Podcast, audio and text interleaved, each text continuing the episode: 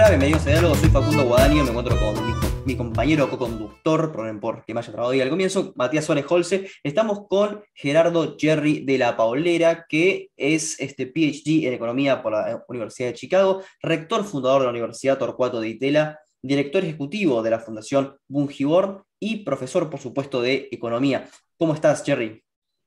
¿Qué tal, Facundo? ¿Qué tal, Matt? Muy buenos días. ¿Cómo andan ustedes? ¿Bien? Muy, muy bien. Eh, Gerardo, me gustaría empezar con una pregunta biográfica, ¿no? ¿Cómo empezó su interés por la ciencia económica? Ah, es, una discusión que tuvimos anoche en una cena. Mirá, mi, interés por la, por la ciencia económica, yo creo que, mm, o sea, la economía, la economía no fue mi primer choice, mi primera elección de lo que yo hubiese querido hacer, yo de lo que hubiese querido hacer, pero no se pudo hacer porque tuvimos en Argentina, en mi edad, una, una juventud un poco movida. Por, si, si, si, si indagan mi edad, se van a dar cuenta que lo que estoy diciendo. Yo quería hacer, hacer cine, hacer cine, irme a París a hacer cine, porque yo hice el liceo francés. Mi padre, hijo de un argentino, pero era francés, había nacido en París y, y bueno, no, no se dio esa circunstancia y siempre me gustó, siempre me gustaron las matemáticas y también me gustaba mucho la historia. Entonces, lo que me pareció, digamos, una especie de, digamos, de, algún tipo de consenso para lo que yo quería vocacionalmente fue la economía. La economía me parecía que era la, la disciplina que, que, reunía, digamos, no solo el tema, digamos, de precios relativos, el fenómeno de la escasez, sino el fenómeno del comportamiento humano. Entonces, eh, me interesó mucho y me interesaron, yo empecé a leer mucho a los clásicos y lo, bueno, también a, Marx en, mi, mi, juventud un poco progresista, para decirlo así. Este, después Schumpeter, o sea, me empezó, me empezó a gustar muchísimo la, la capacidad que tenía el análisis económico para entender a la sociedad, ¿viste? ¿no? O sea, y la capacidad de incorporar otras disciplinas, ¿no? Vos tenías economía de la familia, economía y demografía, bueno, lo, lo ves hoy, lo ves hoy que básicamente el aparato analítico de la economía ha copado básicamente a los enfoques de las otras ciencias sociales. Entonces, yo te diría que no fue mi primer choice, pero enseguida me entusiasmé.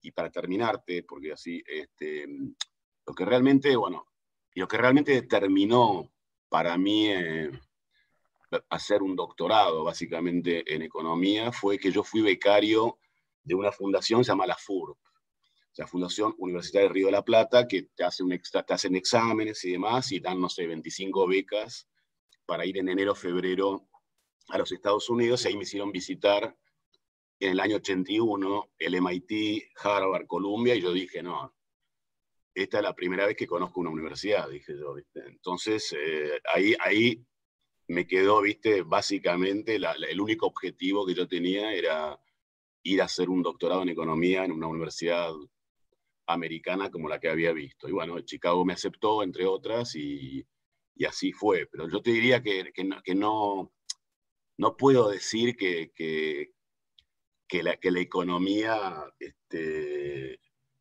toma, toda mi mente actualmente. O sea, ¿viste? Me, me gusta, pero no, no, soy apasionado como otros economistas. eso, te diría la... Por eso hice otras cosas, ¿viste? Así como dijo un poco Facundo, hice instituciones, me dediqué a, public policy eh, internacional, o sea, no sé, es, es, es, un recorrido un poco ecléctico el que tuve yo. Ayer justamente, para, eh, eh, un, amigo economista que estaba cenando en casa, me, yo le dije, pero mira, yo en en 35 años de carrera, debo haber hecho economía, economía, economía, cinco años. Es decir, investigación, investigación, investigación, cinco años. Lo demás fue la utilización de la economía para hacer un montón de cosas y es un aparato analítico y para te ayuda para la vida de una manera enorme y ni, ni te quiero contar en Argentina. En Argentina ser economista te da una, con, con, la volatilidad que tenés en este país, te da una, te da una ventaja enorme y a, su vez también te, te, deprime más, ¿no? Porque vos puedes observar el futuro con más claridad que otras disciplinas, ¿no? Así que como el futuro no es muy, no es muy eh, eh, halagador, ¿viste? Obviamente eh, pero bueno, e, eso es, simplemente eso, no, no, no fue mi primer choice, fue mi second choice. No, pero, pero yendo así, viste, como una, cuestión más entre biográfica y también este, bastante técnica, hay un paper tuyo que es eh, Straining at the Anchor of the Argentine Currency Board and the Search for Macroeconomic Stability del 80 al 35, que vos abordás las principales fallas de la caja de conversión y convertibilidad. Es, un, ahora... es, un, es, un, es un libro, no es un paper, es, un libro. Ah, Straining at the Anchor es un libro, es un libro es un libro que lo publicó The University of Chicago Press, que lo hice conjuntamente con Alan Taylor. Es un libro que decidimos, está para los que les interesa en inglés, está en la nube gratuita. O sea, si, si, ponen, si ponen el National Bureau of Economic Research, y bueno, tuvimos suerte, es uno de los libros más leídos de historia económica argentina, digamos, a nivel académico internacional, porque fue escrito directamente en inglés. Claro. Una gran, parte, una gran parte, entonces, yo ahora te respondo, vos estás hablando de la caja de conversión y, y las fallas. Este, podemos también hablar de la caja de conversión primero y sus beneficios. O sea, la Argentina tuvo entre 1891 y 1930 probablemente una de las tasas de crecimiento, no probablemente, seguramente, eh, creo que lo dije, más alta del mundo. O sea, la Argentina tiene una tasa de crecimiento, tenía la moneda más fuerte del mundo. Y si vos tenés ahí una, tenés una correlación, no es causalidad necesariamente, entre tener una, una, estabilidad monetaria impresionante, que se, va a ir, que se va a ir limando a partir de la creación del Banco Central en 1935. Y bueno, el problema que vos tenés con la caja de conversión es que es obviamente un sistema más rígido que si vos tenés un banco central que tiene la capacidad de actuar como prestamista de última instancia cuando tenés un sistema financiero. Es decir, si, es decir lo, que, lo, que, lo que yo y Alan explicamos ahí, que fue también el problema que tuvo la convertibilidad, eh, la convertibilidad de 1991-2001, ¿no? Es decir, vos, si, si vos vas a tener eh, que la base monetaria tuya, para, para que se entienda lo que están escuchando, está, está básicamente respaldada o por reservas internacionales o por oro, que era el sistema. O sea, vos no puedes emitir si no tenés respaldo, ¿correcto? O sea, es decir, vos, puedes emitir un peso convertible si te entra, viste, el equivalente al dólar, en caso moderno, o digamos, el equivalente en, un activo, viste, que, que tiene valor. Entonces, y no te puedes desviar de eso, porque si vos te desvías de eso, eh, las personas en el mercado empiezan a desconfiar de vos y corres el riesgo de que piensen que en algún momento estás emitiendo mucho más de lo que tenés como respaldo y van generando una profecía autocumplida, te van generando los mismos agentes económicos una crisis, ¿sí? Entonces, el, el problema que tiene la caja de conversión, que vos tenés al lado algo que se llaman los bancos o el sistema financiero, ¿sí? El sistema financiero con, que, con encaje fraccionario, que es decir, ¿qué, hacen los bancos? Los bancos típicamente captan tu depósito, un cachito lo dejan en reserva, que se llama el encaje, y lo otro lo prestan. Ese préstamo, Al, que le prestás, lo deja ¿viste? adentro como depósito, pues no se lo gasta inmediatamente, entonces ese cachito, entonces los bancos crean lo que se llama dinero secundario, dinero bancario. Quiere decir que si, si todos nosotros vamos al mismo tiempo a los bancos a buscar cash, no está la guita. No está la guita, porque la red, ¿se entiende? Entonces, entonces, ¿qué pasa? Entonces, si vos tenés una caja de convertibilidad que solo, solo puede respaldar con oro, para ir a tu pregunta, porque el respaldo en aquel momento, en el momento que estamos hablando del libro, de 1860 hasta, o 1880, no sé, 1935, este, solo puede respaldar lo que se llama el dinero primario, que se llama base monetaria, ¿correcto? Pero en la economía tenés algo que se llama dinero secundario, que es la creación de dinero, y hay algo que se llama el multiplicador monetario, que es la relación entre eso. Entonces, entonces la rigidez es que si vos atacás a los, bancos, tenés un dilema, ¿no? Sos ministro de Economía y, tenés un dilema junto al presidente del... De, ahí no, no hay banco central, tenés un dilema. ¿Cuál es el dilema? Es que si voy a salvar a los bancos, tengo que adelantarles cash. Pero si adelanto cash, y no tengo el respaldo, estoy rompiendo las reglas del patrono, ¿correcto? Entonces, vos podés tener, pero eso se puede resolver. Pasa que nadie nunca se animó a resolverlo. Eso, eso se puede resolver, es un poco técnico. Eso se puede resolver si vos en cada banco, cada banco vos ponés lo que se llama o, narrow banking. O sea, que quiere decir que cada banco que administra medio de pago, tu caja de ahorro de salario y demás, tiene 100% de encaje. ¿Sí? 100% de encaje. Y entonces vos, tus inversiones como un depósito a plazo fijo, vos sos socio de los proyectos, ¿entendés? Es decir, sos socio de los proyectos en los cuales ponen el banco. Quiere decir que tu valor nominal varía, que se transformás en, en vez de banca comercial, tenés fondos mutuos de inversión o fondos mutuos comerciales. Entonces, ¿ahí qué pasa? Ahí no hay, ahí no hay descalce. No hay, no, hay, no hay descalce, ¿por qué? Porque lo que vos, lo que vos estás poniendo es como una inversión tuya que se está haciendo. E, eso se, llama la reforma de Chicago de Henry Simons, que yo creo que nunca se quiso aplicar. Bueno, la banca islámica es así, ¿no? Pero lo, nunca se quiso aplicar porque, porque los intereses de la banca comercial, ojo, no digo intereses en el mal sentido, no soy un tipo procapitalista, pero vamos, eh, la, eh, la, la banca comercial no quiere porque en el fondo la banca comercial tiene, tiene eh, una tarea relativamente fácil. ¿Por qué? Porque cuando le va bien, le va bien. O sea, la, tasa de retorno de los bancos se salta y le va bien. Y cuando le va mal, siempre piensan que como el sistema financiero es muy sistémico, un sistema económico, va a venir el Banco Central a salvarlos hay, una, hay una simetría, hay lo que se llama un riesgo moral. Claro, claro, está el, el, moral hazard de que te salva el Banco Central al final. Ahora, yo acabo una especie de nota al pie. ¿Cuánta similitud hay de esto con la banca libre, ¿no? que está, digamos, como muy en, boga por, este, por mi ley, digamos, en el sentido de que uno puede correr el riesgo de, que, de, de, apostarle todo un banco, este, confiando en la tasa de retorno que pueda tener, etcétera, y que, bueno, o sea, ¿hay similitud con esta propuesta o no? No, mira, eh, eh, el tema, yo, no sé, viste, eh, el tema es un tema como para explicarlo, o sea, yo lo, expliqué intuitivamente, no, se tiene por qué entender totalmente, pues es un tema bastante complejo, o sea, complejo. es decir, en, lo que yo propongo no desaparece el Banco Central, ¿correcto? Yo, yo, no, yo no estoy de acuerdo con Javier en que no tiene que haber Banco Central. ¿Sí? Ahora, lo que sí yo creo, por eso te digo, lo que sí yo creo es que el, el gran drama que tenemos nosotros es donde, donde es que eh, gran drama. Primero es que no tenés moneda, no tenés, el peso no existe, papel picado, ¿sí? el peso. Entonces, la moneda nacional es el dólar norteamericano, nos guste o no. Si, si no nos gusta norteamericano, pues, tal vez si hubiese sido, viste, rupias, no hubiésemos tenido tantos problemas, viste.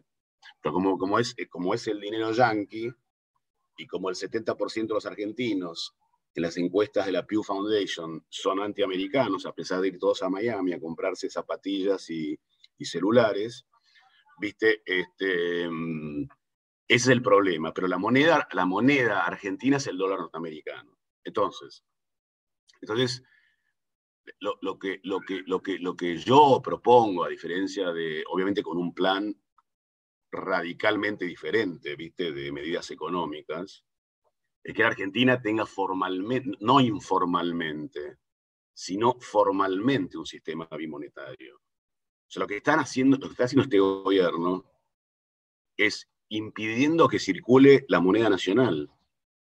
Con el CEPO está haciendo, o sea, ¿entendés la lógica? Está impidiendo es como si de golpe yo impidiese eh, en la fundación o impidiese que estemos todos informatizados y prohíba las computadoras. E, es, más o menos parecido. O sea, es tremendo el, error conceptual, y te digo, muchos colegas míos, ¿viste? O sea, no hay peso. Y un sistema económico para poder para que, para que fluya necesita la moneda, necesita superar la economía de trueque. Obvio, eso sabemos. La economía de trueque es inferior a, la, Por eso se inventó la moneda, que tiene que ser un medio de pago. Que, ¿no? Entonces, vos tenés una banca argentina que es transaccional, que es chiquitita, ¿viste? Vos tenés, vos pagás, ¿viste? Vos pagás eh, para transacciones, ¿viste? Chicas en pesos, pero vos cualquier transacción, hoy vas a cualquier concesionaria de auto, está todo dolarizado, ¿viste? Vas todo, está todo dolarizado, es más.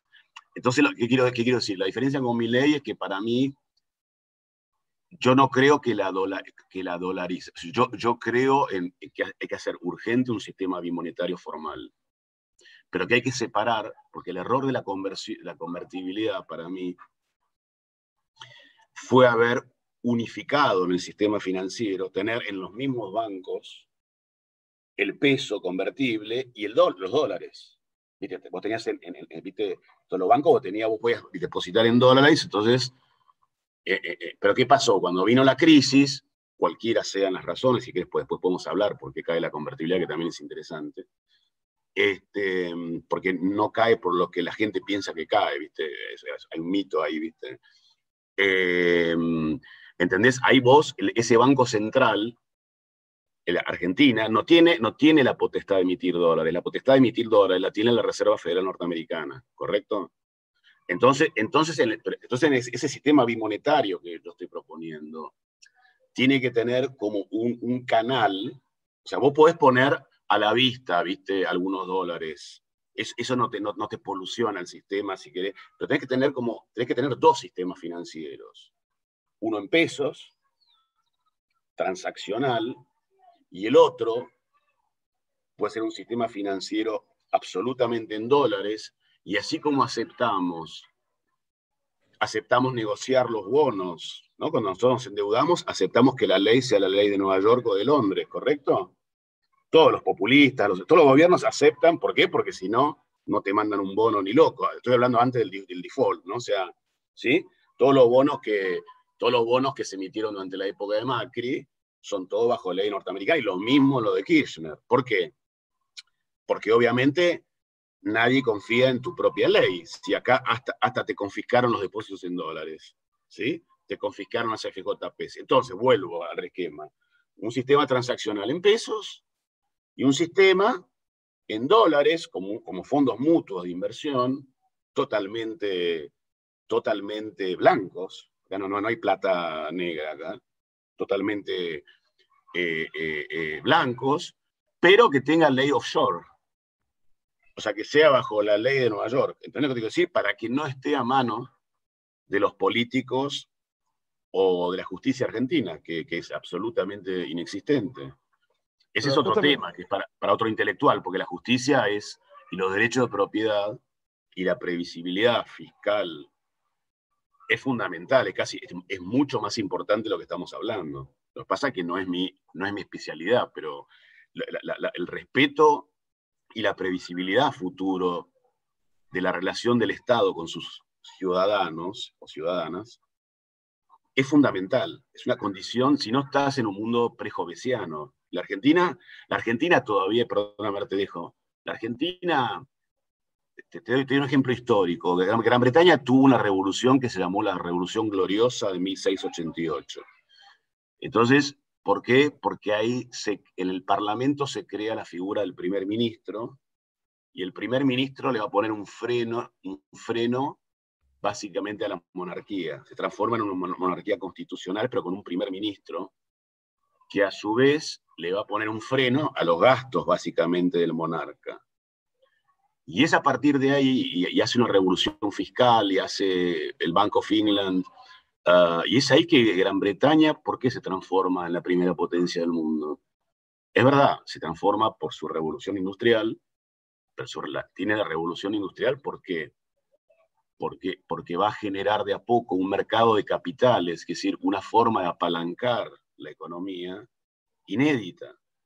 ¿Entendés? Entonces, entonces Inglaterra no hizo, creo que nunca default, probablemente hasta la post-Segunda Guerra Mundial. Nunca, en ninguno de sus, en, Gran Bretaña. Después cayó, cayó como potencia por otras razones, ¿viste? Porque surgió Estados Unidos, porque, ¿viste? Empezó todo el tema, en, fin. Pero lo que te quiero decir es que, a diferencia de mi ley, yo creo que hace falta hacer un montón de cosas, medidas compactas, para lo que yo te digo. Lo que yo te digo no se puede hacer en medio de este caos donde lo tenés a Roberto Felletti, eh, no sé, lo mirás y pensás que es, que es básicamente un funcionario de Stalin, ¿viste? ¿Entendés? Este, no sé, no, no, entendés ya nada, ¿viste? Hasta, hasta, hasta los, que, los, que serían amigos más cercanos, ¿viste? Horacio Rodríguez Larreta otro día dice que para parar la inflación hay que combatir los oligopolios, o sea, ya casi es, ya casi desesperante, ¿viste? La, la falta de sentido común o la falta, aunque porque la falta de conocimiento de economía que tiene el argentino. Porque el argentino es vivo y a lo que se adaptó, se adaptó a la inflación para, para, para no quedar empomado, para decirlo académicamente. Pero eso no es lo mismo que, que, entender lo que se llama el costo-oportunidad de las cosas. Y ahí se fue Facundo, no sé si lo perdimos o no. Este, ah, no. Ah, no, ahí, ahí está. Eh, eh, ¿Entendés lo que te quiero decir? Entonces, lo que vos me preguntaste, te digo, yo creo que la Argentina, a diferencia de Javier, debería, vos imaginate que los argentinos tienen y tenemos, obviamente, no, voy a decir, no voy a, usar como si yo me excluyo, mirá, líquidos debemos tener 250 mil millones de dólares.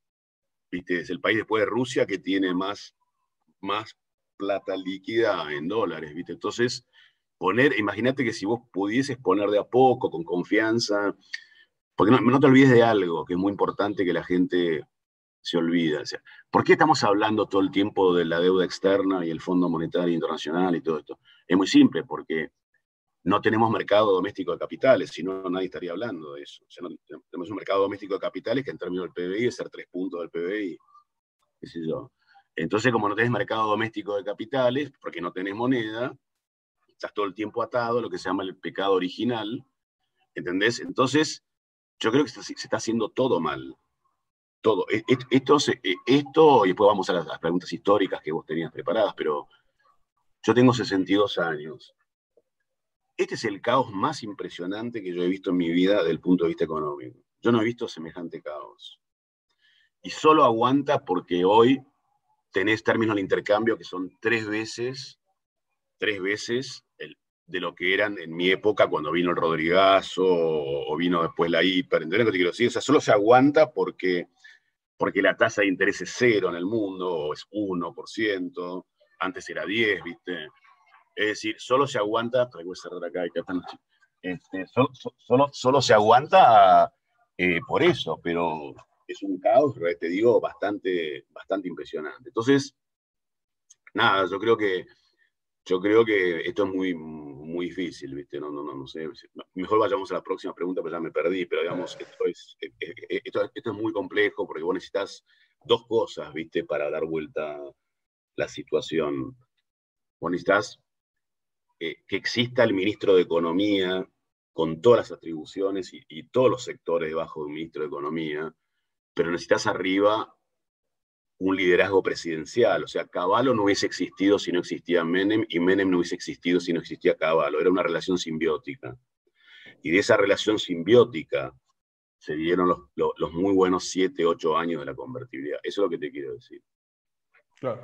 Eh, ¿Se puede hablar que está habiendo un revival de las ideas liberales? Justamente, bueno, estuvimos hablando de la figura de Javier Milei, que es una persona que eh, está metiendo, digamos, en la discusión pública, sobre todo en los jóvenes, las ideas de la Escuela Austriaca de Economía, por ejemplo, está viendo una reivindicación cada vez mayor de justamente del personaje de Domingo Cavallo, que fue muy polémico. Antes uno decía Domingo Cavallo a un joven y te, tiraba con lo primero que, tenga a la mano, y ahora está viendo como una revalorización. pero, pero, yo, te, yo, te, hago la pregunta a vos, ¿por qué pensás que hay un revival? Bueno, esto es algo muy interesante. Eh, había sido, hubiera sido insólito pensar antes que pero, Javier Milei pero, pero, pero, pero, pero, pero, ¿por qué? Y yo creo que en gran parte, bueno, debe, ser por, por una tendencia a largo plazo de mal manejo del intervencionismo estatal en Argentina, puede ser una de las. Pero por supuesto, no, no, porque, porque, porque, la Argentina se está, se está pauperizando a niveles alarmantes. Entonces, entonces, eh, eh, entonces hay un, montón de gente pero un montón de gente que está harta. Harta es harta. Entonces, no es, que, no es que, no es que esa, no es que esa persona abrace las ideas liberales, es que están viendo en carne propia, y creo que la pandemia agudizó la aceleración, viste, de, de, pobre. Ah, viste que a África lo tenemos, viste, como una tipología, cuando hablamos de, de, de, somos un país africano, es como si África, viste, es el basket of the world, viste. Hay países africanos, pues yo los he visitado muchísimo cuando fui presidente en la India, que están mucho mejor que la Argentina. O sea, África ha evolucionado mientras nosotros. Pero digamos, eh, entonces, ¿qué pasa? Hay gente que, eh, que siente un hartazgo y no es que, que, le, le, gusta Javier Milei porque Javier, además es un tipo brillante, que usted, que él, es brillante, es un iconoclasta, como no, obviamente, eh, vio, esa, vio esa beta y en esa beta canaliza el hartazgo de un montón de personas, que probablemente no todas sepan muy bien, de, obviamente, de qué está hablando Javier, pero digamos, obviamente en toda la, en, todo el, lenguaje de cuerpo que tiene y la inteligencia en exponer y, un poquito en su verborragia, se siente representada, ¿viste? Entonces yo creo que, y, bueno, y Domingo, Domingo, volvió, a, volvió a aparecer eh, por, por, por ya la desesperación que hay en algunos ámbitos de la Argentina, ¿viste? Y porque obviamente eh, no es muy difícil saber lo que necesita la Argentina. Lo que pasa es que es un país que está, digamos, capturado claramente por una casta política. Eh, hay una casta política, una, una cleptocracia. En Argentina hay una cleptocracia hay varios participantes de esa cleptocracia, muchas veces los sindicatos, muchas veces los empresarios, este, y el ciudadano común, el ciudadano que no tiene ninguna corporación que lo representa, porque Argentina es un sistema que se volvió, eh, siempre fue, pero salvo, salvo Menem, que, lo pudo desarmar un poco, es un, sistema corporativista, de grandes corporaciones, que no deja funcionar los mercados, que no deja funcionar a las personas, ¿viste? Es decir, yo estoy hablando en promedio, porque no, claro, después me vienen, no, pero los unicornios y esto, sino yo estoy diciendo en promedio, ¿viste? Como, un tema estadístico, ¿viste? En promedio, eh, en promedio, mi generación, eh, no el caso particular de uno que tuvo el privilegio de educarse, no sé, y tuvo, ¿viste? una cantidad de, golpes de suerte que te llevaron a donde te llevaron. Eh, mi generación ya vive peor que la de mis padres y la generación de mis hijos van a vivir peor que yo. Y mis nietos van a vivir peor que yo. Entonces, cuando vos haces ese análisis ¿viste? intergeneracional, significa que estás en un país en decadencia. ¿viste? Y yo creo que de lo dramático que fue la pandemia, yo lo, positivo que rescato de la pandemia es que se vio claramente quiénes, quiénes éramos los que teníamos que elaborar y quiénes eran los ñoquis. Nunca quedó tan patente eso. El hecho de quedarte en tu casa, no poder salir, quedó patente, yo te diría, para los oficios, para las personas un poco más humildes, lo digo así, viste, qué sé yo, viste, bueno, no, todos los jardineros son humildes, porque tienen, tienen, vienen con empresas, pero digamos, suponete el jardinero o el, o el peluquero, los oficios importantes de la sociedad, miraban cómo no les llegaba un mango, a pesar de la IFE, AFE, todo lo que vos quieras, y de golpe todos los sectores estatales y los políticos seguían cobrando el 100% de su salario y no hacían nada. Nada es nada se las pasaron viendo Netflix durante básicamente 15 meses. Y yo creo que se dieron cuenta, hicieron un clic. Ahí hicieron un clic y dijeron, para, ¿qué está pasando acá? ¿Viste? Entonces hicieron un clic que esto, que esto en el fondo no era un fenómeno solo de la pandemia, pero que era un modus operandi del sistema socioeconómico argentino. Y entonces fue, fue una gran, yo creo que es una gran oportunidad, pero viste, los argentinos a ver, ¿cómo te lo voy a decir a esto? un poco lo dice Ricardo López Murphy esto. Yo creo que los argentinos no pensamos bien. No, sé bien por qué, ¿viste? Pero no, no, no. Hay algo por el cual no puede ser la educación, puede ser, no sé, una mezcla de temas culturales así atravesados. Los argentinos no pensamos bien. Entonces, todas las esta cosa que vos me decís, si mi ley, es muy importante la pregunta que me haces, si hay una vuelta, no es que hay una vuelta, es también una consideración pragmática de la ciudadana o el ciudadano, ¿entendés? Necesita oxígeno, necesita buscar algo porque no aguanta más.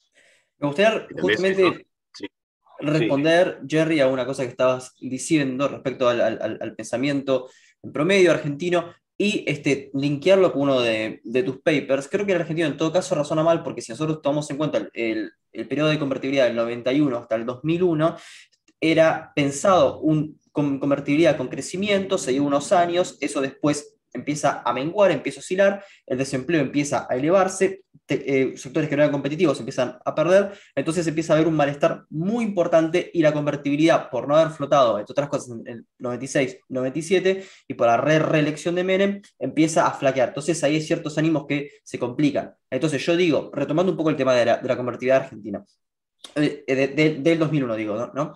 Eh, si, si, se hubiese, como dijo, porque esto también vale la pena decirlo, Caballo estuvo en este programa en enero del, 2020, después en abril, en su, digamos, en su regreso mediático, analizando todos sus libros, si en, en noviembre, octubre era del 2001, si el FMI hubiese desembolsado ese préstamo, ¿hubiésemos evitado la crisis del 2001? ¿O este, era realmente inevitable eso? Bueno,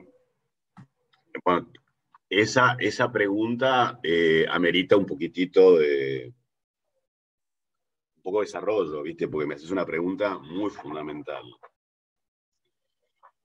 Yo creo que primero, ante todo, hay, em, se ha demonizado la convertibilidad, como sabemos. O sea, se la ha demonizado y por qué, yo creo que en parte porque el Mingo cometió el error, y, me lo dice y sabe, él cometió el error eh, porque hizo, cometió varios errores durante su ministerio, como ministro en la administración de, la Rúa, ¿viste? O sea, empezó, él empezó con los planes de con mini competitividad, vos, no habías nacido, pero digamos, era, era también medio un despelote, ¿viste? Es decir, hizo ruido, eh, ¿viste? Eh, pero digamos, y luego, como él, como se cae la convertibilidad, se, busca un, chivo expiatorio, ¿sí? el chivo expiatorio es Caballo. Entonces se lo persigue, se lo, o sea que Caballo básicamente tiene 45.700 juicios, viste, demás.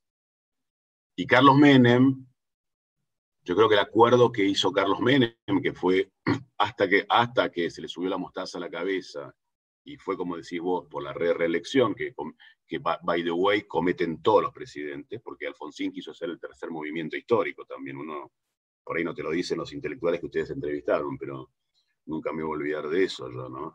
Es decir, eh, Menem, yo creo que la transacción que hizo Menem para lograr de alguna manera inmunidad como senador, algunas, algunas causas él también tenía la de Río Tercero, ¿viste? Sobre todo que era una causa para ir, para ir en cana, ¿viste? O sea, objetivamente hablando, ¿no? Esa era la más fuerte. Nota al pie volar un pueblo entero. Eh, claro, e, e, esa era fuerte, ¿viste? Porque después, y pues obviamente el tema de la AMIA y todo esto, pero, pero digamos, pero la, la, más, la, más, la más clara, con las pruebas más contundentes, fue esa, ¿no? Yo creo que, yo creo que entonces, ¿qué pasó? Lo que pasó que nadie defendió, nadie defendió esa década, ¿entendés? La, transacción fue que Menem no iba, lo hizo un poquitito, lo hizo porque pensó que podía ganar en el 2003, ¿viste? Lo hizo un cachito y se presentó y luego vio que le iban a dar una paliza en la segunda vuelta y no se, no se presentó. Ahí Ricardo Murphy yo creo que cometió un error en no darle públicamente los votos a Menem, pero bueno, eso es una discusión que yo tengo con Ricardo me vivía en París, vino, le, vino, a mi departamento, me viví en París, que, fui presidente de una universidad, bueno. Pero digamos, qué, qué, es lo que ocurre. Ocurre es ahora, yendo a tu pregunta, yendo a tu pregunta, no te olvides vos que la convertibilidad sufre en la Argentina, tremendos, hay tremendos temblores a nivel de la economía mundial. Primer temblor es el efecto tequila, un temblor, pero tenemos que hubiese volteado y no, lo, no voltea la convertibilidad.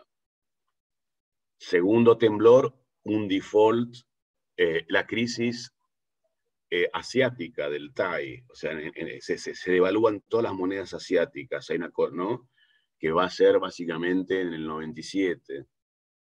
Después, al renglón seguido, ducha, un, baldazo agua fría, default generalizado de los bonos rusos. Imagínate que la tasa de interés para los países emergentes se, estaba yendo a las nubes. Entonces, y después, en el 99, termina y fracasa el plan real, o sea, se, devalúa, ¿viste? Se, devalúa la moneda brasileña. Y para peor, gana la elección, o sea, no, no es para peor, pero gana la elección una coalición que se llamó de la Rúa Chacho Álvarez, ¿sí? Una coalición en donde ya con la situación difícil, con una recesión de todos los países emergentes, no es solo la Argentina, ¿viste? Ahí si vos ves la serie de tiempo es, la Argentina comparte con otros países la caída, ¿viste? A partir del 98, en donde no, hay no se ocurre nada más inteligente al irresponsable Chacho Álvarez que renunciar en octubre del 2020. O sea que vos tenías ahí una situación de recesión, eh, una situación de recesión, con ya un gobierno que, cesó de existir, porque ya la coalición no estaba, ¿correcto? Porque Chacho Álvarez era el FREPASO y de la Rúa era un cívica radical. Entonces, ahí vos tenés el primer problema. Ahí hay una crisis de confianza del mundo con respecto a la Argentina muy grande, pero no tiene tanto que ver con el esquema económico. Después vamos al tema del desempleo que vos mencionaste, porque esa, esa es muy interesante, porque en esa también quiero, quiero meter, viste, la, ¿Entendés? Hay, un esquema, después en el 2001, ustedes tampoco habían nacido, pero se da la primera crisis, se da un crash en el stock market de Estados Unidos de las tecnológicas, que contagia a las demás acciones, o sea, un, violento crash de las TICs. Y, y, después, Argentina, viste, trata de hacer el famoso plan blindaje, porque ya no hay más plata en el mundo por las sucesivas crisis que vos viste, incluyendo la brasileña, se le dan la plata al blindaje y se le va la guita al gobierno en menos de dos meses. O sea, se desembolsa para no, para, eh, y, viene, viene el acto fallido de ponerlo a Ricardo López Murphy, que con un, con, con un mínimo, eh, con respecto a los ajustes que tenés hoy, era o homeopático lo que le estaba, viste, ofreciendo, una cosa homeopática, viste, aguanta 14 días, 12 días, no, no, no me acuerdo.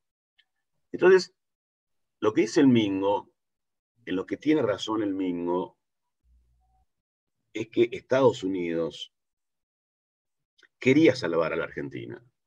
O sea, Estados Unidos había salvado a México en 1995 apoyando con el Tesoro americano, haciéndole un swap de los tesobonos que se estaban yendo a la mierda, con, viste, con una especie de colateral de bonos, de bonos del Tesoro americano, y yo creo que, no creo, yo, yo era muy cercano a Cristian Colombo, que fue jefe de gabinete básicamente de la Rúa, o sea, tuve muchas charlas para ver esto, no, no, no, yo no, era funcionario de nada, era rector de la Ditela, pero viste, era... Este, y es cierto lo que dice el Mingo, de que, mm, de que se estuvo muy cerca de esa reestructuración. No, no, no es algo... pero ¿qué es lo que ocurrió? Viste que hay, hay papers que, te, que, que, que, dicen, y creo que hay un paper de Guillermo Mondino que se llama Bad Luck, mala suerte, o Bad Policies, ¿no? O malas políticas. Y yo creo que lo que decididamente reventó reventó a la, Argentina, así como yo creo que empezó a reventar al mundo occidental y a la sociedad occidental, fue el atentado a las Torres Gemelas, así de simple, perdóname, pero es el shock, fue el shock más impresionante que tuvo la Estados Unidos desde su independencia. Porque no te olvides que Pearl Harbor en Hawái eran unas islas en el Pacífico, ¿correcto? O sea, el, ataque de Pearl Harbor es un ataque famoso, digamos, en la Segunda Guerra Mundial, donde luego Japón y Estados Unidos se declaran la guerra. Pero esto es la primera vez que Estados Unidos tiene un ataque violento al símbolo del capitalismo y lo que del etos americano, que eran las Torres Gemelas, las Twin Towers. Y los americanos se vuelven locos ahí. Se vuelven, esto la Argentina, que era foco de atención del, secretario del Tesoro americano y demás, pasa a enésimo plano. Se olvidan de la Argentina directamente. Yo, yo lo viví porque yo viajé porque yo era amigo de John Taylor, que era el subsecretario del Tesoro, de la Taylor Rule y todo ese tipo de cosas, de Glenn Hubbard, que era, era como el economista jefe, asesor del presidente, que era el, Chief of the Council of Economic Advisors, que había estado conmigo cuando yo estuve visiting en Colombia, ¿viste? O sea, amigos. Entonces, fui simplemente a charlar con ellos antes, una vez más, fui un 7 de agosto del 2001, antes, antes del 11 de septiembre. Y la idea de los Estados Unidos era eh, ayudar a la Argentina, pues estaba tan apretada como había estado México en el 95, no era...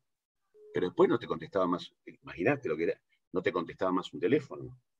¿Y qué ocurre acá en Argentina? Lo que ocurre es que vienen las elecciones de octubre, y vienen las elecciones de octubre, que son las de medio término, y gana el dualdismo, pierde de la Rúa. O sea, no solo que la renuncia, imagínate Imagínate lo que, lo que piensa el agente económico. Pierde a su vicepresidente a los 10 meses de entrada. Tiene estos, estos bolonquis. Eh, tiene en menos de, en menos de cuatro semanas, tiene tres ministros de Economía. ¿Sí? Viene September 11. Y encima el gobierno incumbente, que ya está totalmente, viste, escorado, porque no, no es más una coalición y encima está el doctor de la Rúa, que me merece un gran respeto, pero que era absolutamente no estaba para ese momento. Estaba para ser presidente de la Confederación Helvética, pero no para la República Argentina. De todas maneras, con lo que vimos después, viste, con lo que vimos después todo es relativo, con lo que vimos después ya, no sé, no sé qué decirte, viste, que casi, casi como que es un estadista al lado de lo que vino después. ¿no? Pero, digamos, eh, y bueno, entonces, esos encadenamientos que vos ves te llevan, y con el poder básicamente de la oposición, no te olvides que, a los políticos eh, lo que más le cuesta a un ministro de Economía es explicarle a los políticos que hay algo que se llaman recursos finitos o restricción presupuestaria. No, les divierte nada eso.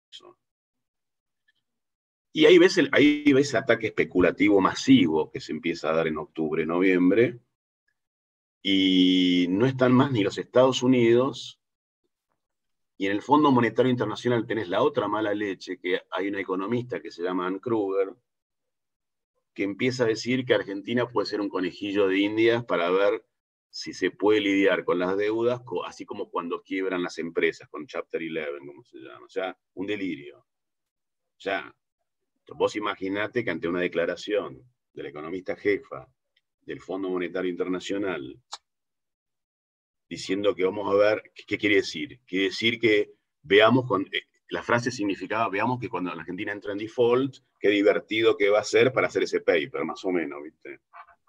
¿No? Entonces, y ahí viene, y ahí viene el corralito y, y viene toda la caída. Entonces, con respecto a dos cosas que dijiste, flotación y desocupación. Es muy fácil con el diario del lunes, es muy fácil mirar hacia atrás y decir, qué pelotudo que fui, no dejé flotar en el 96. Entonces, ¿por qué? Porque en el fondo, es decir, ojo, ¿viste? en la vida hay que hacer ajustes, pero Hay, hay, un adagio también norteamericano que dice, if it ain't broke, why fix it? Si te está funcionando, ¿para qué carajo lo vas a modificar? Ahí había entrada de capitales y es más, si vos dejabas flotar en el 96, como todo el mundo dice, yo creo que el Mingo lo dice, lo dice también, viste, haciéndose la banana con el día del lunes, pero, ¿me entendés? Pero, pero digamos, ¿qué, hubiese pasado? lo que hubiese pasado con la entrada de capitales que todavía no había en el 96, de golpe, el tipo de cambio se te podía ir a 0.7 pesos por dólar, se te hubiese revaluado, flotando. No, es que, ¿entendés lo que quiero decir? Si, si, vos si vos querías tener todavía más apreciación, lo hubiese tenido flotando en ese momento. Entonces, entonces eh, lo, que, lo que deberías haber hecho es otra cosa, decir, no, este sistema funciona, ¿dónde tengo el problema? ¿Dónde tengo la fragilidad latente? Bueno, ¿dónde tengo mi talón de Aquiles? El sistema financiero.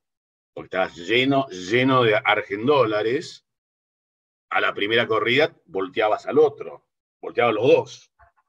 ¿Entendés? O sea, el, ojo no, no, no, la flotación, la, distorsión no estaba en, en, ir de un tipo de cambio fijo a la flotación. La distorsión estaba en otro lado, que es por donde cayó la convertibilidad. La convertibilidad se cayó por la corrida fulminante, por poner un, corralito más o, a lo patán, porque empezaba a meter un corralito en una economía que el 50% se movía en cash y el 30% de la economía era informal. Entonces, de golpe, hiciste una, produjiste en, menos de 15 días una mega recesión violenta. ¿Entendés? Porque ibas a no puedes sacar más de 100 pesos, no sé, cuánto era, ¿viste? Entonces, entonces la, convertibilidad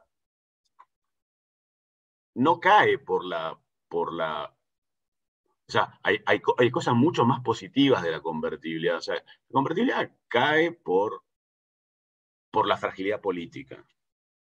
La convertibilidad cae básicamente por una sucesión de fragilidad política y una sucesión de shocks externos grandes y una presión interna. Vuelvo al tema de los políticos. Los políticos lo único que querían, eh, los políticos están muy incómodos no tener acceso al señoreaje o al impuesto inflacionario.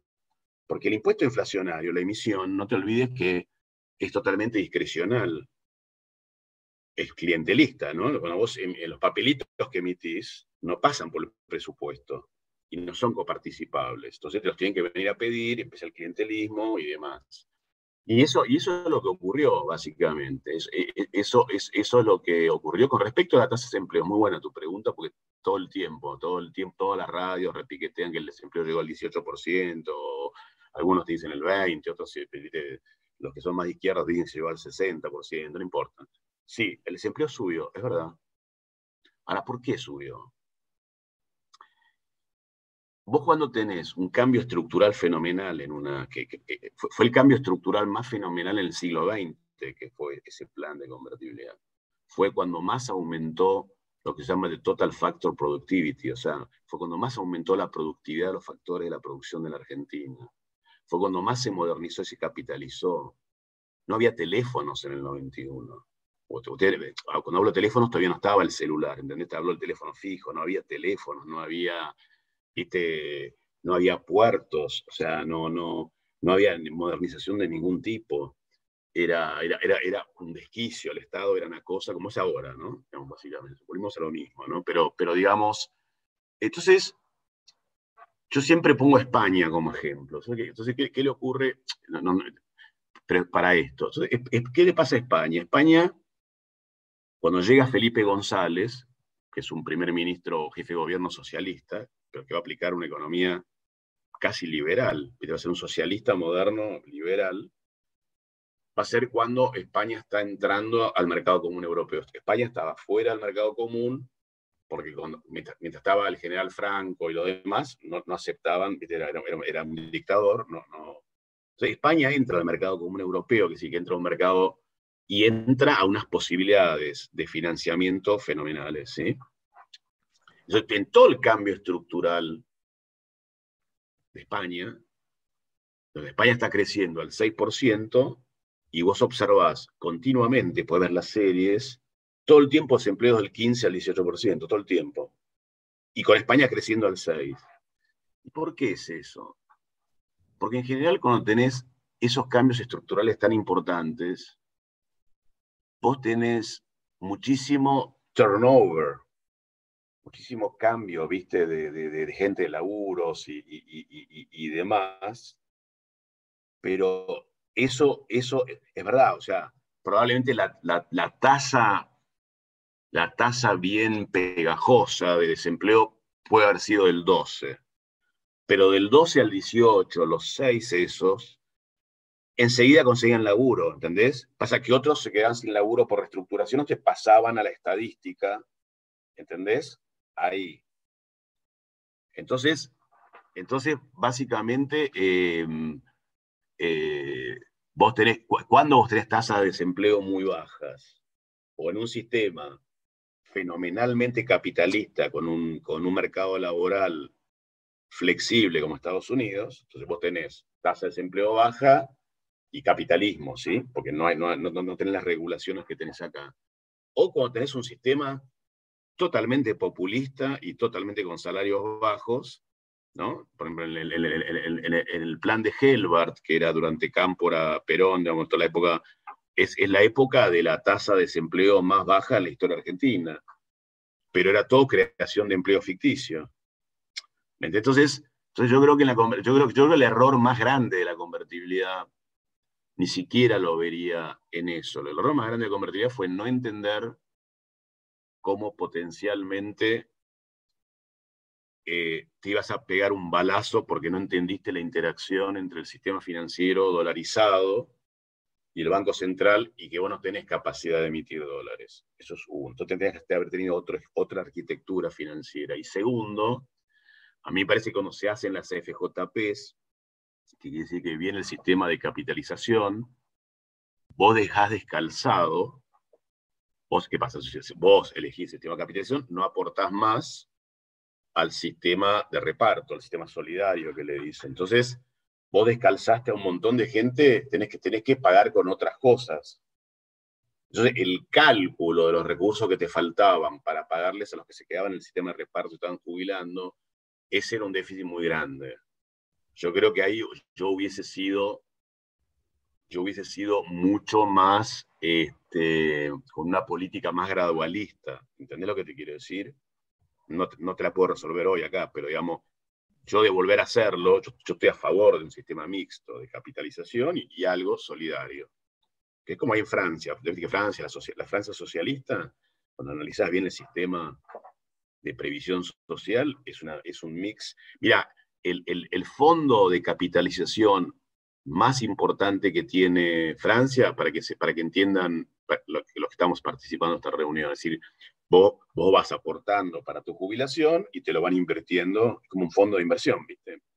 Y luego vas a tener una perpetuidad, ¿no? Cuando te jubiles. Entonces, ¿viste? Tenías máxima, FJP, tenía, bueno, Francia, el, fondo de capitalización más importante que tiene Francia es de Fox Ouvrier, Fuerza Obrera. Fuerza Obrera es un, sindicato comunista vos vas, a las sucursales, de, son todas de mármol, y, ¿entendés lo que te quiero decir?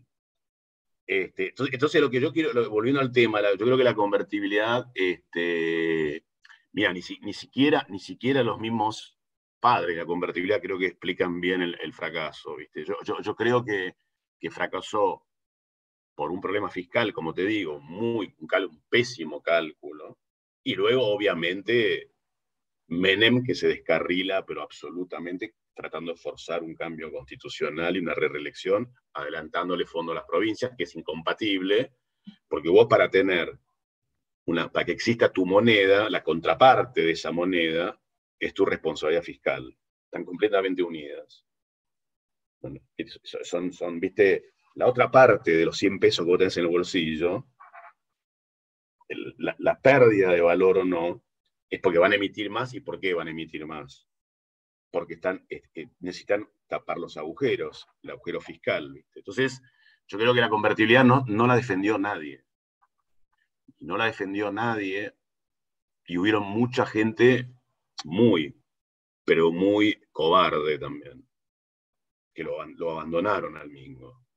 Si vos ves todas mis entrevistas que las puedes ver desde París, desde el 2000, yo me fui a vivir a París en el 2002, yo no tuve ningún problema en defender esos 10 en defender esos años, pero no, no es porque, porque como economista, como analista económico, pienso que fue lo más cercano que tuvo la Argentina, probablemente en su historia, de transformarse, ojo, transformarse con años de, ¿viste? de esfuerzo, de inversión y de crecimiento en un país fenomenalmente desarrollado.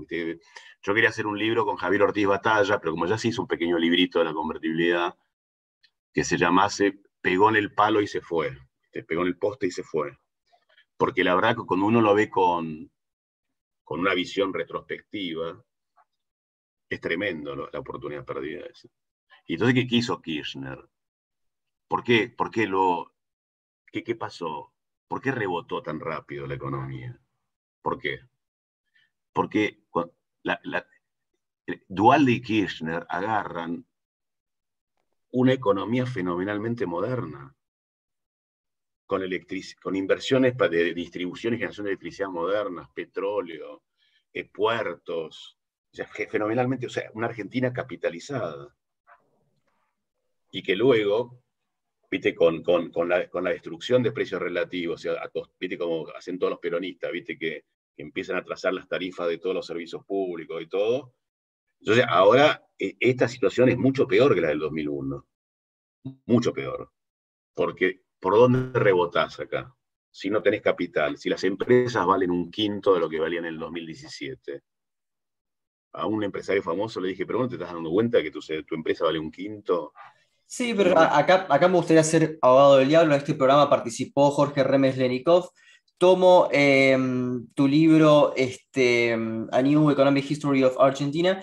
Eh, básicamente, lo que dice Remerikov es desde el 96 estuvimos trabajando porque veíamos que la inversión extranjera directa había caído, había atraso cambiario, había que salir de esto de una manera más gradual, se terminó saliendo de una manera de shock y por supuesto hay personas que tienen que administrar las pérdidas que fueron las grandes empresas, porque así, digamos, una economía capitalista había que mantenerla. Entonces, eso es lo que dice Remerikov, que el sistema en sí ya había cumplido un agotamiento y se verificaba en el 96-97. Bueno, pero, pero, pero, perdóname, yo somos son, son muy amigos con Jorge y viene a mi curso de Economía Política Argentina. Jorge tuvo, yo te diría, la, parte más brillante de Jorge Remelenikov es que se hizo cargo de la papa caliente y la resolvió. Porque una, una, una vez que vos tenés la crisis la tenés que resolver. Si vos no tenés los dólares, no los puedes pagar, ¿correcto? Ahora, ¿qué es lo que te causa que vos no tengas los dólares? Lo estuvimos hablando hace 10 minutos a eso. Yo no creo, porque todos los países tienen ciclos económicos. No te, no, te tenés que confundir qué significa ciclos económicos. Yo no creo, yo creo que la Argentina sí, en el 98 estaba en una recesión, en una, especie de recesión. ¿Por qué? Porque ya había problemas, porque Menem estaba gastando más, pero no es por la convertibilidad, es porque estaba gastando más. Olvídate la convertibilidad, supongamos que hubiese tenido un tipo de cambio, otra cosa. Aún gastando más, también lo que pasa que la Argentina había, del punto de vista, y del punto de vista de la inversión extranjera directa, sí, puede haber disminuido. ¿Por qué? Porque todos los países emergentes sufrieron eso. No te olvides además que tuviste los términos del intercambio, uno de los más bajos de la historia. Y China no, y China no estaba en el, China no, China no estaba. China, todavía los veíamos, viste, a los chinos eh, limpian, eh, barriendo las calles, más o menos. Tenemos la idea de China, que eran millones de, chinitos. China empieza a cortar el bacalao a partir del 2001-2002 en el mundo. Y China fue un bonus, porque China sola, para morfar, porque sacaron ese sistema comunista, lo, que sí hay que decir, que es el país que sacó a 80% de la población de la pobreza con una velocidad alucinante, porque no hay derechos humanos, no hay carajo, ahí se hay una villa, con la villa le pasa una carta pilar Si hay gente abajo, no, no hay gente abajo, no importa. Y te hacen un edificio en un día, ¿viste? Sí, sí, está bien, hay 100 tipos abajo, ¿viste? Que los mataste, pero no, no, no, no entra en la estadística de los 1.300 millones de habitantes, ¿viste? Como a mí, no, a mí no me vengan con las estadísticas del COVID de China.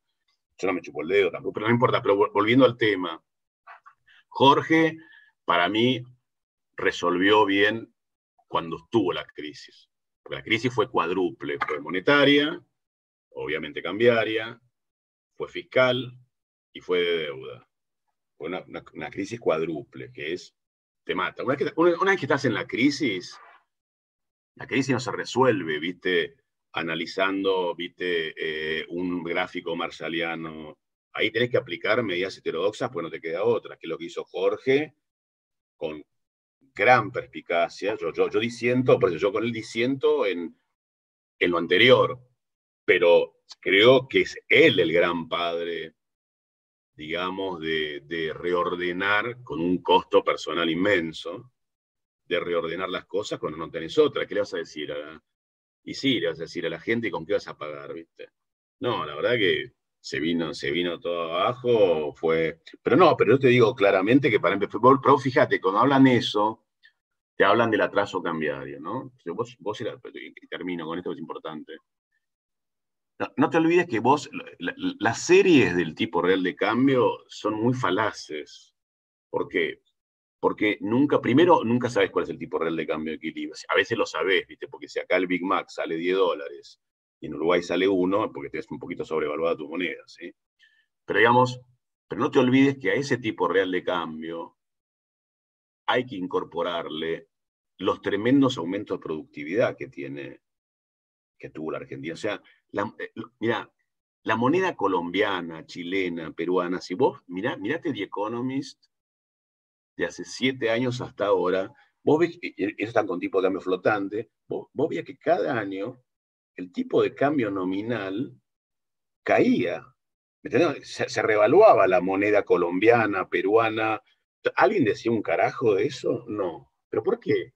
Porque fueron momentos de auge esas economías. La productividad crecía tanto. Entonces, tenés que, decir, entonces. Si vos, sos, sos muy productivo, no importa, si, puede ser más caro, pero ofreces tanto mejor producto que sos competitivo si vos sos un pelotudo y no cambias la productividad y tenés ese atraso cambiario, estás sonado. Entonces, esas series de tiempo están mal construidas. Es tan simple como eso, ¿viste? Entonces, mirá, yo, ningún, ningún sistema es perfecto y, y, todo sistema se puede quebrar. Lo que vos tenés que arrimar el bochín es darle a las personas la capacidad de progresar. Y para la capacidad de progresar, primero una cosa muy importante es la moneda, porque la moneda, yo, yo, a mí me enseñaban a ahorrar. Eh, yo, yo, yo cuando era chico tenía lo que se llamaba una libreta de la caja de ahorro postal con estampillas, porque me enseñaban, imagínate que eso ustedes ni lo, ni lo vieron, porque si te decían ahorrar en pesos, vos, al profesor se, le cagaban de risa, ¿viste? Decían, este tipo Entonces, tenés que darle previsibilidad, tenés que dar un marco, la, moneda es muy importante porque es cuando la persona hace su análisis costo-beneficio de si le conviene o no estudiar, si le conviene o no tomar esta decisión, si... ¿Entendés lo que te quiero decir? Es mucho más que el monetarismo. Es, es un, tendría que ser constitucional la estabilidad de la moneda, algo constitucional, ¿viste? O sea, ¿entendés? Entonces, entonces podemos discutir, ¿viste? En una baldosa, si, si el tipo real de cambio cayó 7% u 8%, pero el elefante blanco que tiene la Argentina adelante es tan, obvio, es tan obvio, y yo veo a mis colegas discutiendo si el inflation target, y, esas son, esas son, sí, para si yo soy ministro de Economía, lo meto a ese para que me analice como subsecretario, ¿viste? pero, pero, pero vos tenés que tener acá una macrovisión de lo que se necesita y un equipo. Un equipo de los tipos que saben de cada tema, pero los tenés que unir y lo que tienes que tener es arriba, tener una inédita suerte para la República Argentina, tener un social planner, viste que no lo tenés, un Carlos Pellegrini, viste, qué sé yo, un Roca, viste, un Julio, ¿no? El, general Roca, alguien, viste, un Menem, el, primer periodo de Menem. ¿Vos ves que alguien aparece así? Contame a alguien acá. No, no, pero no, no, pero sí puedo contar de, una persona que compila muy buenos libros como Roberto Cortés Conde, en el cual está, bueno, en La economía de Perón, que tenés un capítulo que es muy interesante. A mí lo que me interesa respecto a la economía de Perón, que tuvimos a varias personas acá, que es este, si, em, si era posible, si, si, el plan Marshall hubiese, este, se hubiese aplicado en Argentina, se hubiese podido hacer una industria competitiva en Argentina, y esto lo linkeo con The Industrialization of South America eh, Revisited, eh, es un trabajo tuyo, linkeo estas dos cuestiones. ¿Se podría haber hecho una industria competitiva? Y en ese sentido, ¿cómo quedó la industria después de que no se aplicó este plan Marshall? No, mira, acá hay, varias cosas.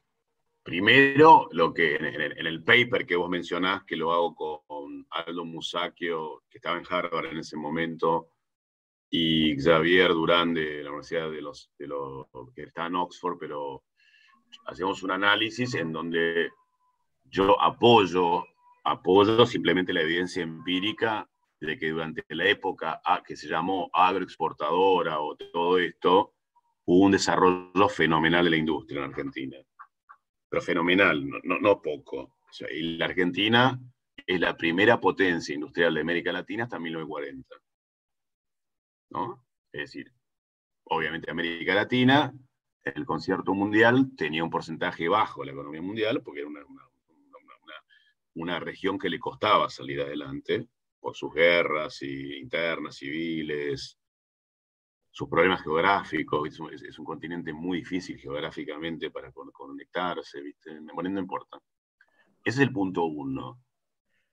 El punto número dos es que Perón, a Perón nunca le, interesó tener ninguna política industrial. A Perón lo que le interesó es tener un proyecto político que lo consolidara. Es decir, entonces lo que le interesó es hacer una redistribución del ingreso que fue, que fue obviamente insostenible, pero que fue la, la más veloz del mundo. O sea, en dos años el salario industrial, del obrero industrial, subió en términos reales 64%. Decime en qué empresa, o si ustedes tienen empresas, en qué lugar vos aumentás la productividad marginal del trabajador 32% en un año. Ni en Marte, ¿viste? Entonces, ¿qué pasa? Ah, entonces, Perón, entonces, ¿Perón qué hizo? Perón protegió, protegió a los sectores que industriales que utilizaban intensivamente mano de obra, obreros.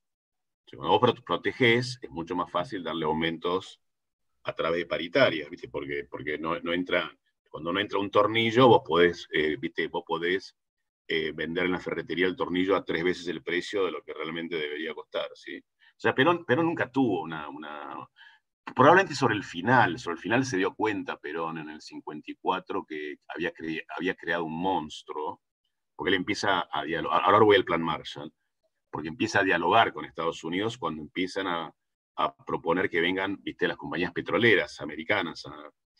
Y ahí tenía ya un, monstruo, un sistema, él mismo creó un sistema corporativista de, que lo eyectó a él mismo a él lo, lo, sus propios compañeros militares, ¿viste? Porque ante todo Perón era, Perón era anticomunista y militar. Ante todo era militar. Vos sabés el diálogo entre Perón, Aval Medina y Firmenich en Roma. Antes, ¿conocen ese diálogo? Creo que lo, lo, cuenta, no me acuerdo en qué libro. Eh, bueno, no, bueno, este periodista muy bueno. Dice que, bueno, Perón obviamente, viste, cuando, cuando tenía que volver en el 73 o cuando querían volver el peronismo, el, pues, estaba proscripto, utilizó mucho a los montoneros, ¿viste? O sea, Perón los utilizó, los utilizó para que, para, para básicamente generar inestabilidad política. Los montoneros asesinan a Aramburu, ¿viste? O sea, fue, fue una cosa, un shock, digamos, muy, pero muy importante en la Argentina. Yo me acuerdo, yo era, chico, ¿viste? Chiquito, y fue una cosa tremenda. Entonces Perón eh, se cansa, básicamente, de. Se, cansa, dice, para, flaco, tanto no, porque además, además ahí se enoja, porque habían asesinado a un general o un expresidente, ¿viste? Entonces van a Roma y entonces dice que se conocen por primera vez con Firmenich, o sea, se presenta Firmenich, dice, soy Firmenich, jefe y comandante general de los montoneros, mucho gusto eh, general. Pues dice, eh, yo soy Aval Medina, secretario técnico de la Fuerza Montoneros. Entonces, Perón lo saludo. Yo soy eh, Juan Domingo Perón, general del ejército argentino. Es extraordinario eso. ¿No? El tipo los mira y soy general del ejército argentino, diciendo, te la voy a dar. O sea, te la voy a dar y no te olvides, estoy, volviendo a tu tema, no, no, Perón, Perón, Perón, eh, ahí, no hay una política, sí hay, viste, son todos parches, son todos parches para lograr básicamente coalicionar a todos los trabajadores con la CGT única, pero vos fíjate que en ese libro, cuando vos sacás los salarios reales por distintas profesiones, te da que Perón se va del gobierno con salarios reales totalmente estancados. Entonces la, la mitología del Perón es la mitología de que te fuiste, que los salarios reales de los industriales, de los obreros industriales del sector protegido, e imagínate que ahí la industria, que en el 20 había sido espectacular, se va a un grado de obsolescencia de la flauta, porque imaginás que vos invertís, si vos podés vender un tornillo doblado, porque no hay un tornillo normal, vendés el tornillo doblado. O sea, el capitalismo que es el la competencia, que es la competencia es para la es, para una, es una mejora paretiana, es para la mejora social. Ahora, si a mí como empresario me preguntas, yo quiero monopolio, ¿me entendés lo que te quiero decir? Yo no quiero competir. Si vos me preguntas a mí, ¿viste? Yo quiero. No, la competencia se tiene que instalar societalmente porque es bueno para la sociedad, porque te baja los precios y te hace que la gente se esfuerce por mejorar las transacciones que hacen. Si le preguntás a, a mí me preguntás, ¿vos querés tener otros profesores de historia económica en el mundo o querrías estar solo y reunir todos los salarios que ganan? La, verdad que querría estar solo. Pero imagínate que, el, producto es horrible, porque yo soy mucho peor que cientos de profesores de historia económica. ¿Me entendés lo que te quiero decir? Cientos. Ahora, si me quedo solo, gano un huevo, pero mi producto es lo que yo te enseño, que es lo mismo de lo que te enseña yo, Neil Ferguson o no sé, o Alan, porque que son mucho mejores, ¿viste? Es tan simple como eso. Pero nunca tuvo una política industrialista. Perón, Perón tuvo una cosa pragmática ¿viste? De, y, sabe que se fue de mambo. Él, yo creo que él es un tipo brillante, brillante, sabe que se fue de mambo y le fue muy difícil y se, se volvió loco, empezó a quemar las iglesias, ¿viste? O sea, se peleó con todo el mundo, se volvió autoritario, ¿viste? O sea, se, volvió loco, ¿viste? Como uno se puede volver loco, que te explota el calefón, se, le explotó directamente. Bueno, fue un tipo, metió gente en cana, ¿viste? O sea, fue autoritario de alguna manera, ¿viste? Pero, pero digamos, yo, creo que él, cuando vos ves un poquito entre líneas, él, él, se da cuenta que tiene que desarmar rápido eso, o por lo menos, y ahí ya no lo dejan ni, lo, ni Lonardi ni Aramburu, le agarraron el gustito al poder y con siete, siete pibes fue presidente, siendo teniente general, ¿por qué no yo? ¿viste? Y bueno, ahí es para otro día. Pero hablando, bueno, estamos hablando de historia económica tanto reciente como del peronismo. A la hora de producir ¿no? historia económica o a la hora de de, encontrar lecturas que, lo inspiren a trabajar historia económica. ¿Qué historiadores eh, sociales, ¿no? generales, em, lee o, qué historiadores le gusta o qué historiadores también, puede ser historiadores económicos, le inspiran para, el trabajo de, historiador económico? A ver, ¿qué historiadores económicos me, gustan? Em, bueno, hay uno que no se conoce mucho aquí, voy a, una persona se llama Robert Allen, Bob Allen. Bob Allen es un profesor que está en Oxford o está en Warwick, que es un tipo extraordinario analizando toda la economía global, ¿viste? O sea, con nuevos, con nuevos instrumentos, y lo hace con un enfoque muy interesante en donde analiza, por ejemplo, si vos mejoraste con el capitalismo tu bienestar a través de cómo cómo vos podés conservar o no las calorías de tu cuerpo. O sea, si vos, vos necesitas 2000, eh, kilocalorías, digamos, por día, entonces, entonces vos vas viendo que a medida que el capitalismo, con todas sus fallas a lo largo del mundo, a lo largo de la historia, cómo la gente cada vez va reemplazando cada vez más energía humana y le es más fácil, básicamente, que con menos horas de trabajo, poder, viste, recomponer la energía del cuerpo. Tiene, un enfoque que es extraordinario. Bob Allen, ese es uno.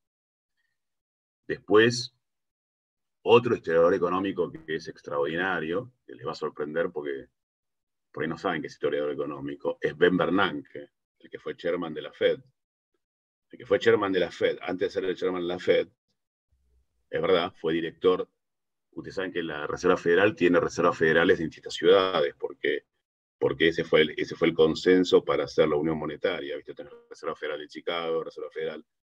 Eh, él, él, él salva al mundo capitalista en el 2007, 2008, 2009, porque es el gran escritor, el gran investigador de la Gran Depresión.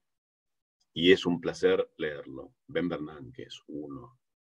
Y hay que leer sus memorias. Para el que le gusta las memorias de él y las vivencias que le pasaba durante esta crisis financiera. Ben Bernanke es otro. A ver, ¿qué otro, qué otro historiador económico me gusta mucho. Bueno, eh, obviamente en Argentina yo fui, yo fui alumno de Roberto Cortés Conde, no sé, en Argentina, siempre con Roberto, yo creo que yo fui, él, lo dice, creo, en una entrevista que le hacen, lo, dice, yo, yo fui el primer, probablemente historiador económico cliometrista, o sea, que utiliza, viste, modelos económicos y, y fui, fue por él, ¿viste? O sea, fui alumno en el 82 de él y demás. O sea, Roberto eh, tiene, tiene cosas impresionantes. Tiene un libro que, no sé por qué no se lo cita Max, se llama El Progreso Argentino, que es magnífico. Y, otro, otro, a ver, otro, otro historiador económico que, me gusta, eh, bueno, no, es fácil porque algunos son más hay, más, hay más técnicos, digamos, que, pero te diría que una persona que es fascinante, que no es, que, es Schumpeter. Schumpeter es el de la famosa eh, destrucción creativa, o viste decir que Schumpeter es fascinante porque tiene un análisis dinámico del capitalismo, entonces, donde, él dice que, que, Schumpeter lo sigue a Marx. Marx es otro que me fascina. O sea, Marx básicamente también me fascina mucho. ¿Por qué? Porque, porque Marx, Habla Marx describe la globalización de una manera extraordinaria.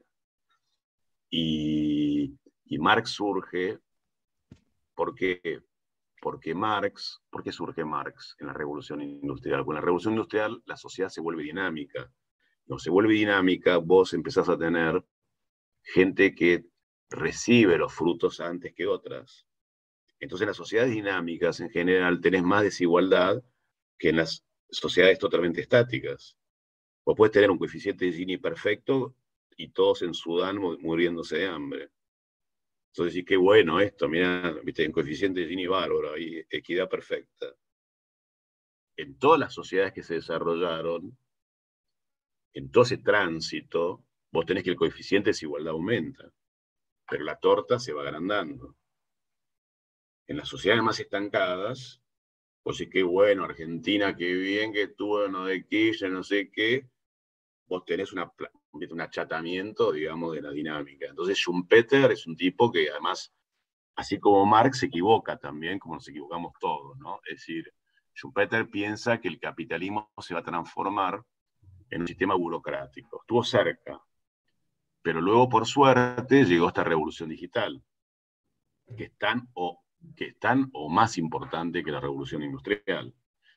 ¿Entendés? Entonces, este, y después, bueno, viste, digamos, historiadores, eh, por eso te digo, yo, yo, yo leo, no solo leo economistas también, después lo leo mucho a Daron Acemoglu, que es una, persona que tiene el libro con Jim Robinson, tenemos muchas, con Jim me conozco bien, ah, con Daron lo invité ahora a un seminario virtual que hizo el boletín informativo de Chint y solo lo leo, va a ser premio Nobel, Daron Acemoglu seguro, va a ser dos, tres años, una, es una, una bestia. Ese me, me, parece bastante muy interesante, muy controvertido, viste lo que, lo que dice, pero muy interesante. Y después la verdad que no, no estoy leyendo mucho. O sea, para serle franco, no, no estoy en mi periodo de lector. En su periodo de, estudiante en Chicago, ¿hubo algún profesor que lo haya marcado, influenciado especialmente, que te gustaría recordar ahora? Sí, Uf, hubieron varios. Fui en un periodo de oro yo a Chicago. Yo, yo un cerebro infernal es eh, Robert Lucas, Bob Lucas. Bob Lucas es uno de los expectativas racionales, premio Nobel, un genio. O sea, eh, Gary Becker, otra persona importantísima que hizo, hizo todas incorporaciones, economía de la discriminación, economía, viste, de la familia, todo lo que ahora, viste, piensan que se descubrió como behavioral economics. Eh, Becker lo hizo en 1970, Gary Becker. Y mm, esos, esos dos me deslumbraron y después, este, sí, digamos, y después mi, el chairman de mi tesis, que era Robert Fogel, que es otro historiador económico muy famoso. Así que tuve, tuve la suerte de tener en el triunvirato tres personas que luego fueron premios Nobel, ¿viste? de economía. Así y hablando justamente de, premios Nobel, me gustaría charlar un poco sobre los últimos premios Nobel, ¿no? Eh, David Card, Joshua Angrist y... Pero, pero ahí te voy a ser franco, no los conozco. No puedo charlar nada porque soy absolutamente ignorante, no los conozco. Viste, no tuve ni tiempo de mirar los diarios, estoy, le decía a Facundo, estoy laburando hace 20 meses que nunca laburé en mi vida como laburé, porque después con la fundación tenemos temas de salud. Yo fui personal esencial desde el primer día, así que iba a los hospitales, hacía de todo, viste, íbamos a los hospitales, viste, para, viste, y seguía haciendo las tres materias en la Ditela, enseñaba en Europa, viste, en la Universidad Central European University, la de George Soros, no, no, no, no tuve tiempo ni, de mirar, ni, ni, sé quiénes son los otros premios Nobel. Y además, ¿sabes por qué? Porque mm, ahora volví un poco al, tapete por, por, por, el tema de las elecciones y viste que, viste que te, llaman, no voy a decir quiénes, pero te llaman para preguntarte, viste como si vos tuviese la piedra filosofal. Eh, no, paso por un momento en que hace cuatro semanas que no leo los diarios no escucho nunca la radio, escucho jazz eh, en la radio cuando voy con mi auto a la fundación. Viste, no, no, no, no. Estoy, por un momento de. y, estoy muy tranquilo, ¿viste? De, tratar de reflexionar, ¿viste? Porque, porque no, no, no. ojo, tengo, ¿viste? Abro arriba, tengo el cronista, no, es que no, no miro, pero digamos, no es que.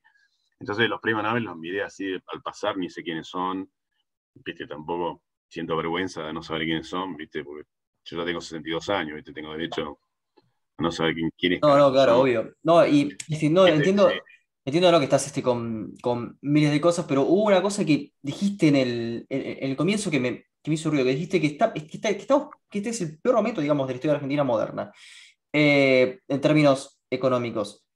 Eh, yo quisiera saber cómo puede ser eso, con, teniendo en cuenta las variables económicas de los, del 89, por ejemplo. Este, ¿cómo, ¿Cómo puede ser que estemos peor que, en ese momento, con el atraso tecnológico que, había, con la deuda que había también, la hiperinflación? ¿cómo, mira, eh, pero mira, mira, eh, es muy simple. Vos en el 88, en el 88 estoy hablando, vos debías tener a ojo buen cubero, 12% de pobreza. ¿Correcto? Vos estás sin haber, sin haber explotado todavía la economía, pues no te quepa la menor duda que se vino una devaluación. Estás rozando el 48% de pobreza.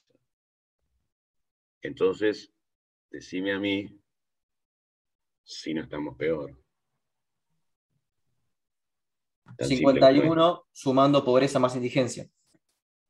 Decime, y te, falta ajustar la economía, ¿me entendés lo que te quiero decir? Te falta hacer el, salto y ahí, no sé, te lo dice un agnóstico, ¿viste? Que Dios nos ayude, ¿viste? ¿Qué sé yo?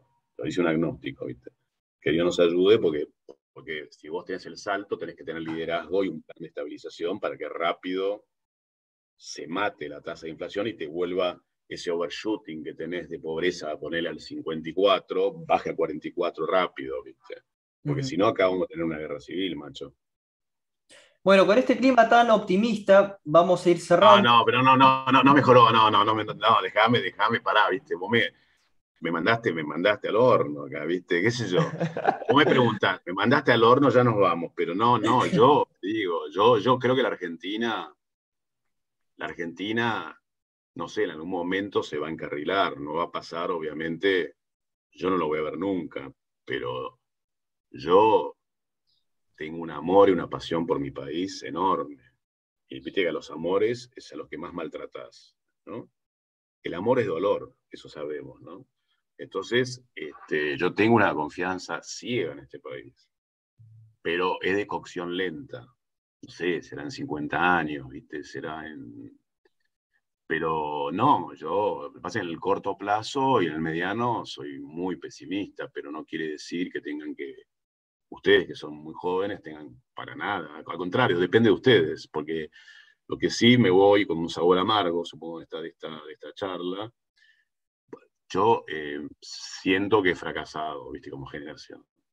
Siento que he fracasado y bueno, es una espina que, nada. Pero no, pero tengo, tengo, tengo optimismo, viste, tengo, tengo optimismo y, y, siento que he fracasado porque nuestra generación no la pudo dar vuelta, viste. Y eso somos responsables, viste. Eso lo hablo con muchos amigos y con muchos economistas y lo Oh, claro, en mi parte hice todo, ¿viste? fundé una universidad, hice un montón, con la fundación voy a las provincias, hago mi parte micro, pero como generación fuimos una catástrofe también, ¿viste? Por petulancia, no, no, sé por qué, ¿viste? Por, por miopía. Así que le, con la nota optimista es que les digo que confío en ustedes. bueno, no sé si confiar demasiado en mi generación, pero bueno, vamos a ver qué pasa. Bueno, les agradezco pero muchísimo la, charla y que me, que me, hayan invitado a este ciclo, que fue, supongo, menos estructurado y más informal, porque, como saben, yo no soy un intelectual como los que invitaron antes, ¿viste? Yo soy, yo soy hacedor de cosas, pero no soy un intelectual. Así que ah, para mí fue, fue excelente, la verdad le, le agradezco, Gerardo, me, me, encantó también el tono, este, este tono informal es justamente lo que nosotros buscamos a pesar de que, bueno, y temas intelectuales, nos gusta este diálogo, justamente es, un, el programa se llama Diálogo, pues buscamos dialogar, ¿no? Charlar coloquialmente, así que me encantó y la, pasé muy bien, aprendí muchísimo. Eh, Facundo, me imagino que, querrás hacer la, pregunta de, todos los finales. Claro, claro, bueno, siempre que este, bueno, siempre pedimos que recomienden un libro, este, los invitados, pero dijiste que no estabas leyendo mucho y recomendaste bastantes. Así que mejor. No, mira, mira, hay, hay un libro hay un libro eh, que recomiendo, que se llama Diario Argentino. El escritor eh, se llama Witold, con D final, Gombrowicz, que es un polaco que, bueno, lo conocen ustedes. Ese diario de la observación de ese polaco que viene a Argentina es imperdible. Lo recomiendo vivamente imperdible, es, es, no, no, sé, es, algo... Bueno, él, es genial como escritor, ¿viste? Es un, pre, un precursor del existencialismo, pre-Camus, y entonces, eh, pero ese, ese, no, ese sí que lo leo como ocho veces, viste, lo leo ocho, nueve, cuando, me deprimo lo leo y me divierto, porque, porque es, es así, de la que el argentino no se sorprende con nada, que va a la Concagua y un argentino al lado le dice es una montañita, ¿viste? Y es, el, es, la montaña más alta del continente, ¿viste? O sea, como es, brillante, digamos, eh, es muy, ¿viste? del argentino que, que, piensa que la tiene atada, ¿viste? Es la observación del argentino que la tiene atada, ¿no? Así que lo recomiendo a todos, no, no se van a... ni se van a dar cuenta de, de, que está escrito en los 50, ¿viste? Porque es tan moderno Así que ese es el que recomiendo, Witold Gombrowicz. Después no sé, ¿viste? Lo, que lo, aunque, lo, aunque, aunque lo, lo, googleen con errores, sale enseguida el tipo. Sí, hay documentales, de todo. Así que bueno, Cherry, te, te, te, agradecemos. Esperemos, bueno, como sos tan prolífico realmente, sos, un hacedor, contar con vos en otro diálogo, porque la verdad creo que se ve una dinámica muy buena. Así que este, espero, espero, encontrarnos pronto, eh, solamente en 2022. Dale. Bueno, felicidades y muchas gracias. ¿eh? Los felicito por, por el ciclo. La verdad que chapeau, como dicen los franceses, eh, por el ciclo. Dale. Muchas gracias. Saludos, Gerardo de Candés. Nos vemos, Chau, chau.